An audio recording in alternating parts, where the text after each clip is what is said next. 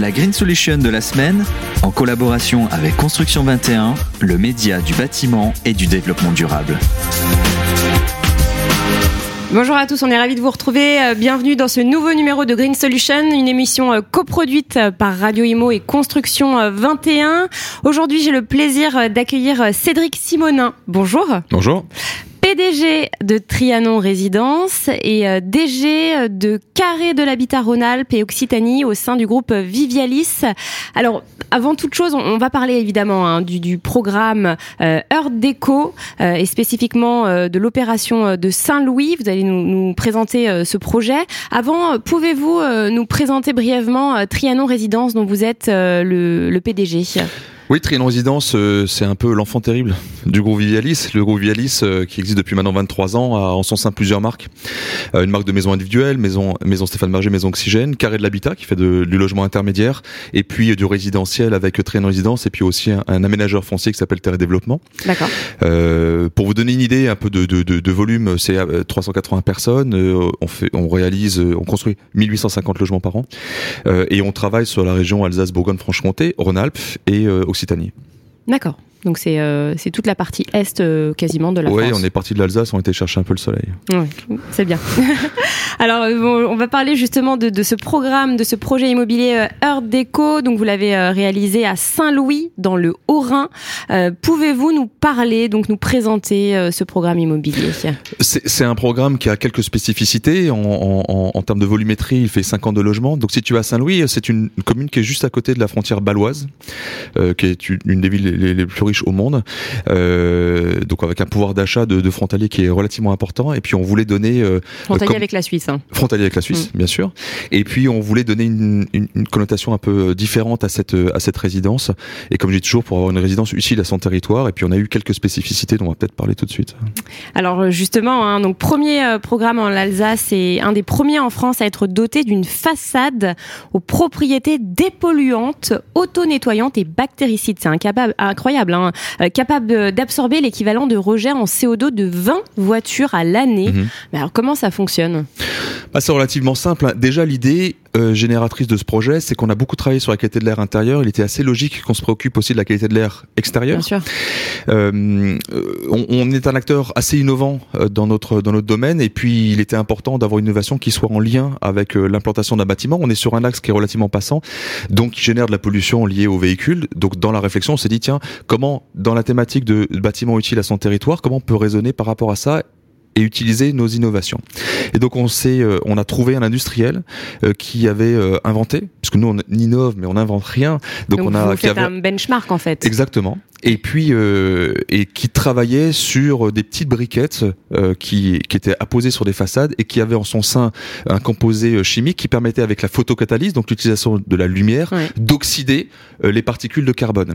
Ce qui fait que toute la partie les, carbo- les, les particules de carbone de C O deux des véhicules qui donc se mettent sur la façade. Par les... Alors c'est pas emprisonné, elles sont juste détruites, donc ça D'accord. transforme euh, ce composé organique euh, carbone en composé neutre. Tout D'accord. simplement.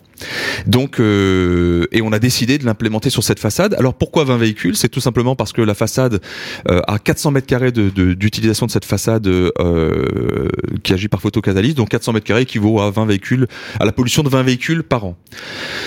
Alors quand je dis vingt véhicules par an, ça peut être un peu surprenant parce qu'on se dit mais vingt véhicules par an par à l'échelle de cette de cette ville, c'est pas grand-chose, mais comme disait Pierre Rabhi, euh, je fais ma part. Et non mais, euh... c'est un... non mais moi je trouve ça incroyable. Vous imaginez si tous les immeubles étaient dotés de cette façade, mais ce serait ce serait génial en fait. Alors ce serait bien, alors dans les faits impossible à implémenter, mais euh, si on fait une projection, oui c'est trente pour cent de la population qui serait réduite si l'ensemble des immeubles était avec cette façade, ce qui est techniquement impossible. Pourquoi c'est impossible ? Mais parce que vous avez des bâtiments qui sont déjà existants et, oui, et que oui. et qu'il y a un coût certain, oui. mais l'idée c'est pas ça. L'idée c'est de dire que par l'innovation on peut aussi avoir un impact, puisque quand on construit on pollue, hein, dire qu'on fait de l'écologie dans la construction c'est une vaste hérésie, oui. mais c'est comment limiter l'impact que l'on a sur, euh, sur, euh, sur notre environnement en construisant. Et ça, c'est un des éléments. Et c'est très cher, ce genre de façade ?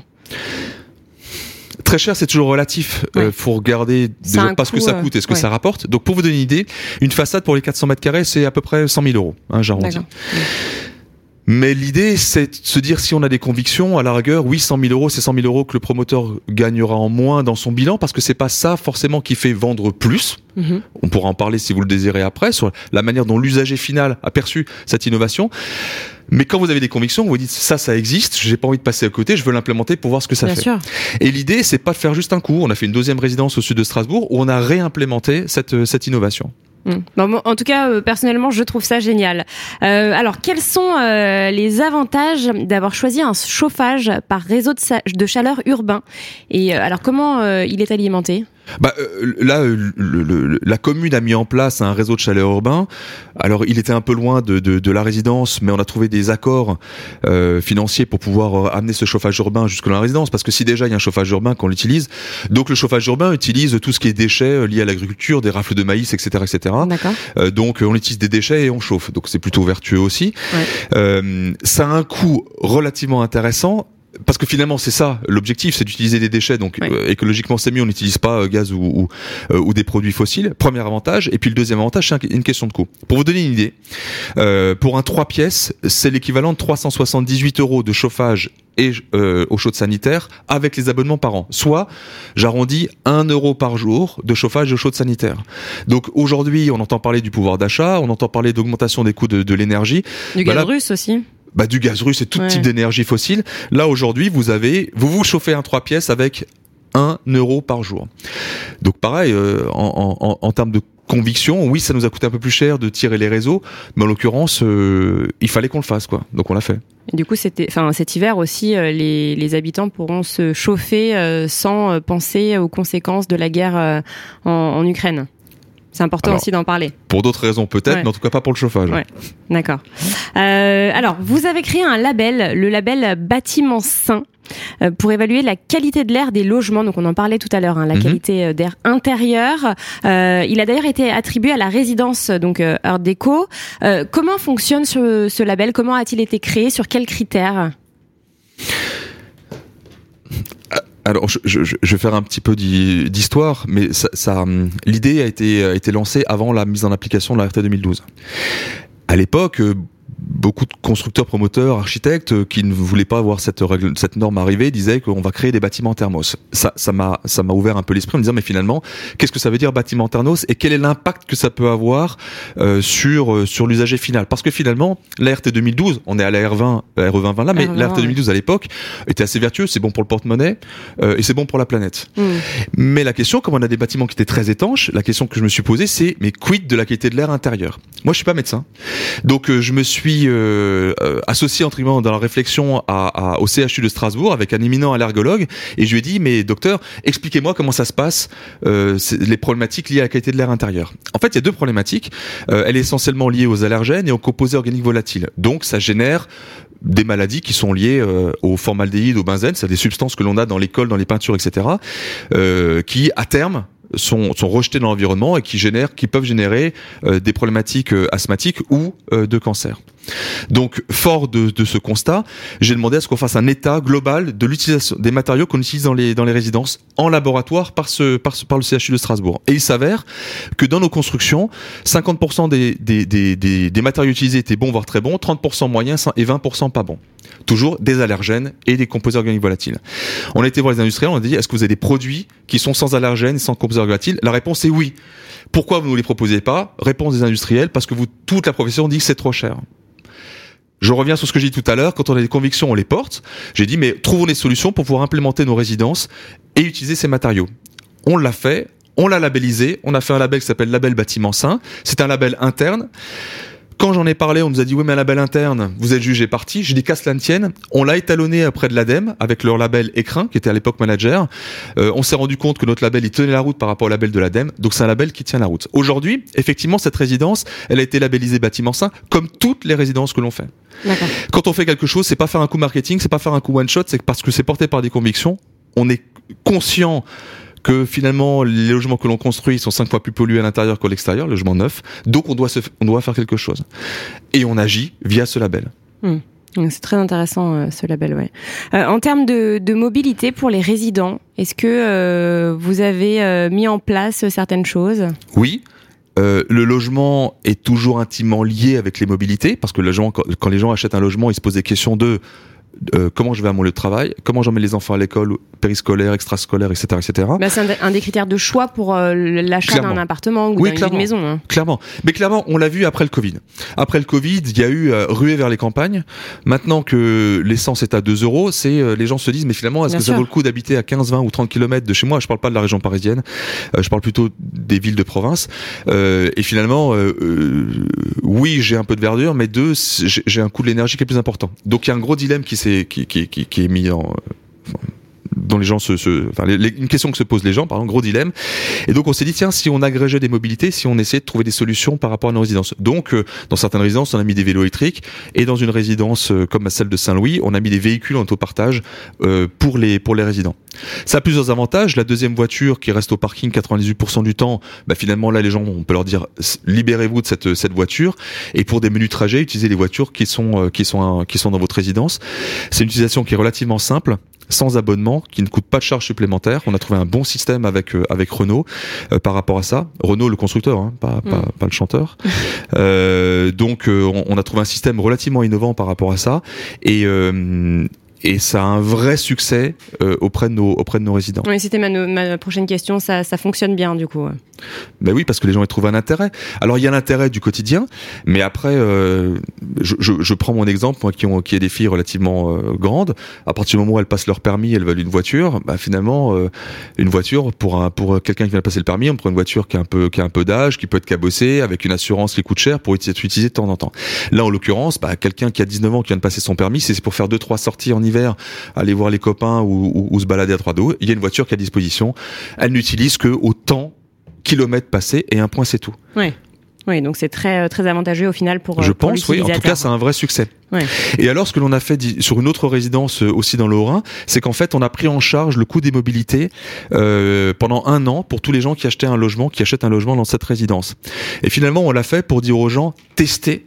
Tester les transports en commun, parce que en fait c'est toujours pareil. Si vous voulez faire entre guillemets de l'écologie, mais je le mets vraiment entre parenthèses, entre gui- entre guillemets, il faut que les gens euh, euh, commencent à tester euh, les, les les les les produits. Quelqu'un qui n'a jamais testé les transports en commun, il a peut-être un regard un peu un a priori plutôt négatif sur les Bien transports sûr. en commun. Ça donne pas envie, ça peut ne pas donner envie. Ça puis peut une ne fois pas qu'on envie. le fait, on se dit bon bah c'est pas si euh, compliqué. Exactement. Que ça à faire. Donc on a dit, on, on leur met le pied à l'étrier, on dit testez, on paye pour vous et puis après vous verrez.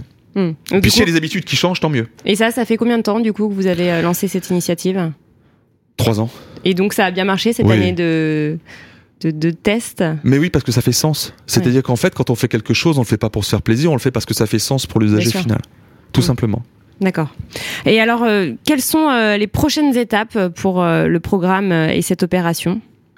Alors sur cette opération euh, qui s'appelle Art Deco euh, à Saint-Louis, elle est livrée depuis, euh, depuis, euh, depuis quelques mois, elle vit bien. Tout donc, se passe bien, tout se passe comme prévu. Tout se passe comme prévu, donc euh, donc ce qui nous permet de de, de se dire tiens on, on peut on va continuer et puis parfois améliorer des services. Donc euh, c'est quelque chose que l'on va refaire. On n'est jamais sur un one shot. C'est réplicable. Hein. Bah, c'est l'objectif. Il ouais. faut que ce soit réplicable, sinon ça n'a aucun sens. Sinon, ça n'a aucun sens. C'est, c'est euh, comme mettre des espaces communs. Je, je, je, j'élargis par rapport à votre question, mais ça nous arrivait de mettre des buanderies communes, des, des salles de sport communes, ce qui se fait beaucoup en Allemagne, aux États-Unis, et cetera. Le prétexte, euh, c'est de créer du lien social. C'est-à-dire qu'en fait, euh, comme je dis souvent, quand, quand les gens euh, dans les résidences, souvent on connaît à peine son voisin, et puis les résidences vivent mal parce que tout d'un coup, euh, irrespect, incivilité, la musique de l'autre, euh, le local poubelle qui est, je vais être trivial, qui est dégueulasse, et ensuite on, on est, on, on on a vraiment de la défiance par rapport à son voisin. C'est parce que les gens ils se connaissent pas. La fête des voisins, ça suffit pas à agrémenter du lien social. C'est une fois par an. Euh, c'est une fois par an et ça, ça ne suffit pas. pas. Bien c'est sûr. bien, mais ça suffit pas. Le lien social, il se fait pas tout seul. C'est que les gens vont pas spontanément aller sonner chez le voisin en disant bonjour, je suis votre nouveau voisin, euh, allons boire un verre ensemble. Donc, on s'est dit, c'est à nous de, de, de lancer le, le, le, le, le sujet. Et donc, par des espaces communs, buanderies communes, salles de sport communes, des bibliothèques communes, vous agrégez le, logement, le, le lien social. Pourquoi ? Parce qu'en fait, c'est un prétexte à ce que les gens se croisent. Quand on se croise, on se parle. Quand on se parle, on se connaît. Quand on se connaît, on se respecte. Plus d'occasions de se croiser, c'est sûr. Et exactement. Et finalement, euh, pendant le Covid, j'ai appelé les syndics de copro qui, man- qui gèrent nos résidences qui étaient livrées depuis quelques temps. Et je dis mais comment elles ont vécu ? Et en fait, elles ont vachement bien vécu parce que c'était les seuls espaces où les gens avaient du lien social pendant les deux mois de confinement. Oui. Et ça a créé une espèce de communauté. Je parle pas de communautarisme, mais ça a créé une communauté dans la résidence. Et alors, qu'est-ce qui se passe ? Une anecdote, si j'ai encore une minute. dans, celle de, dans cette salle de sport commune. Euh, à votre avis, un senior, à quelle, à quelle heure il va dans cette salle de sport, à votre avis? Le matin ou le soir? Le matin. Ah ouais, non, mais là, vous le, matin, un truc. le matin, le matin, le matin. Perdu. Il y va Allez, plutôt le soir. J'en étais sûr. Il y va plutôt le soir. Et en fait, anecdote. Une dame d'un certain âge va le soir dans cette résidence. Une dame beaucoup plus jeune, célibataire avec un enfant, va dans cette salle de sport parce que c'est difficile quand vous avez quand vous avez, vous avez un enfant et que vous êtes femme, vous avez déjà un métier le matin, la journée vous avez un métier le soir. Je confirme, c'est très compliqué. Voilà, donc en plus aller à la salle de sport c'est compliqué. En plus célibataire, ouais, c'est j'imagine. En plus que célibataire, c'est très donc, compliqué, ouais. Et c'est ouais. aussi dur de trouver un chéri en plus avec Bien toutes sûr. ces contraintes. Et là on s'est dit, bah finalement cette dame, on va mettre un petit espace pour les enfants. Peut-être que si un jour il y a une femme célibataire, elle prend son enfant sous le bras, elle le met là, elle va faire son sa demi-heure ou ses trois quarts d'heure de vélo, le gosse joue, et cetera. Et alors le soir, se rencontre cette dame âgée avec cette jeune femme, et cetera. Bah, qu'est-ce qui se passe ? On parle du petit, et au bout d'une demi-heure, la femme âgée dit, bah, si de temps en temps vous voulez que je vous le garde, je vous le garde, et la jeune dit, bah, si vous voulez que je fasse deux, trois courses pour vous de temps en temps, je vous les fais. Et ouais. c'est ça, du lien social. Et c'est comme ça qu'une résidence, elle vit bien. Et c'est comme ça que les gens, ils apprennent à vivre les uns avec les autres, et pas en, défiant, en défiance les uns vis-à-vis des autres. Vous avez pensé à tout, mettre les, le coin enfant dans la oui. salle de sport, c'est génial d'avoir pensé à ça.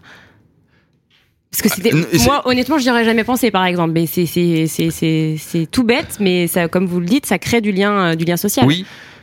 En fait, on, on, euh, je vous remercie pour la notion de génial, mais il y, y a rien d'ingénieux.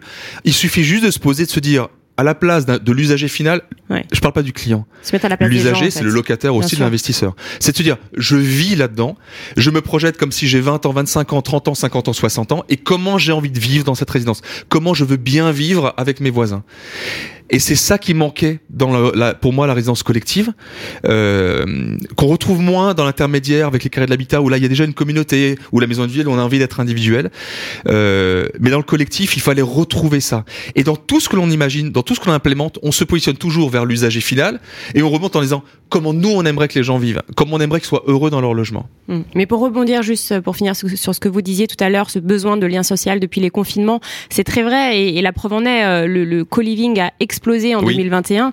Euh, pourquoi ? Parce que les gens, on s'est rendu compte que beaucoup de gens vivaient seuls, et que les gens qui vivent seuls dans leur appartement, même en, en copropriété, hein, ont besoin d'interaction, et, et sont à la recherche de ça maintenant, hein, parce qu'ils ne veulent pas revivre ce qu'ils ont vécu pendant les confinements. Et ils veulent justement échanger, pouvoir faire du sport avec les voisins, dire fait. quelques mots. Il y a des cuisines communes, il y a des buanderies. Enfin voilà, comme vous le dites, c'est très très important. Oui, le, le, le, le, le Covid a été un effet d'accélérateur de ce qui était déjà en train de, de, de, de, de mûrir, d'émerger. Hein, ouais. Ouais, C'est, c'est, on sentait il y avait il y avait une vraie tendance. On, on, on a cette chance là d'être assez ouvert à ce qui va se passer là. Il y a encore de, de vraies évolutions sociétales.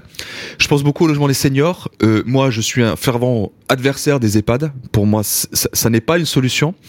Euh, si vous regardez selon certaines civilisations asiatiques, orientales, Bien très sûr. latines, on met pas ces anciens ah ben tout seuls en train maison, de mourir hein. tout seuls. On, on les garde à la maison. C'est-à-dire qu'en fait, les gens, je, j'espère que je ne choquerai pas en disant ça parce qu'il y a, y a aucun respect. Mais les anciens, ils veulent mourir chez eux. Et quand vous les mettez dans un EHPAD, c'est un accélérateur de mourir. Même si dans les EHPAD, il y a des gens avec extraordinaires. Du moment, ça donne pas envie. Hein. Oui, même s'il euh... y a un personnel extraordinaire qui ouais. fait tout pour que ça se passe bien. Mais les gens, ils veulent mourir chez eux. Donc, le rôle, notre rôle, en tant que concepteur de logement, et cetera, c'est de penser ça pour eux, c'est de se dire comment on peut imaginer des logements où les gens pourront y vivre le plus longtemps possible, être médicalisés le plus longtemps possible, et s'ils veulent mourir chez eux, ils mourront chez eux, avec leurs proches à côté, et dans cette communauté où on les soutiendra jusqu'au dernier moment. Où on est chez soi et bien chez soi. Bien chez soi. Eh bien, merci beaucoup euh, Cédric Simonin d'être venu sur le plateau. Merci infiniment de nous avoir présenté euh, ce beau projet Art Deco de Saint-Louis. La Green Solution de la semaine, en collaboration avec Construction vingt et un, le média du bâtiment et du développement durable.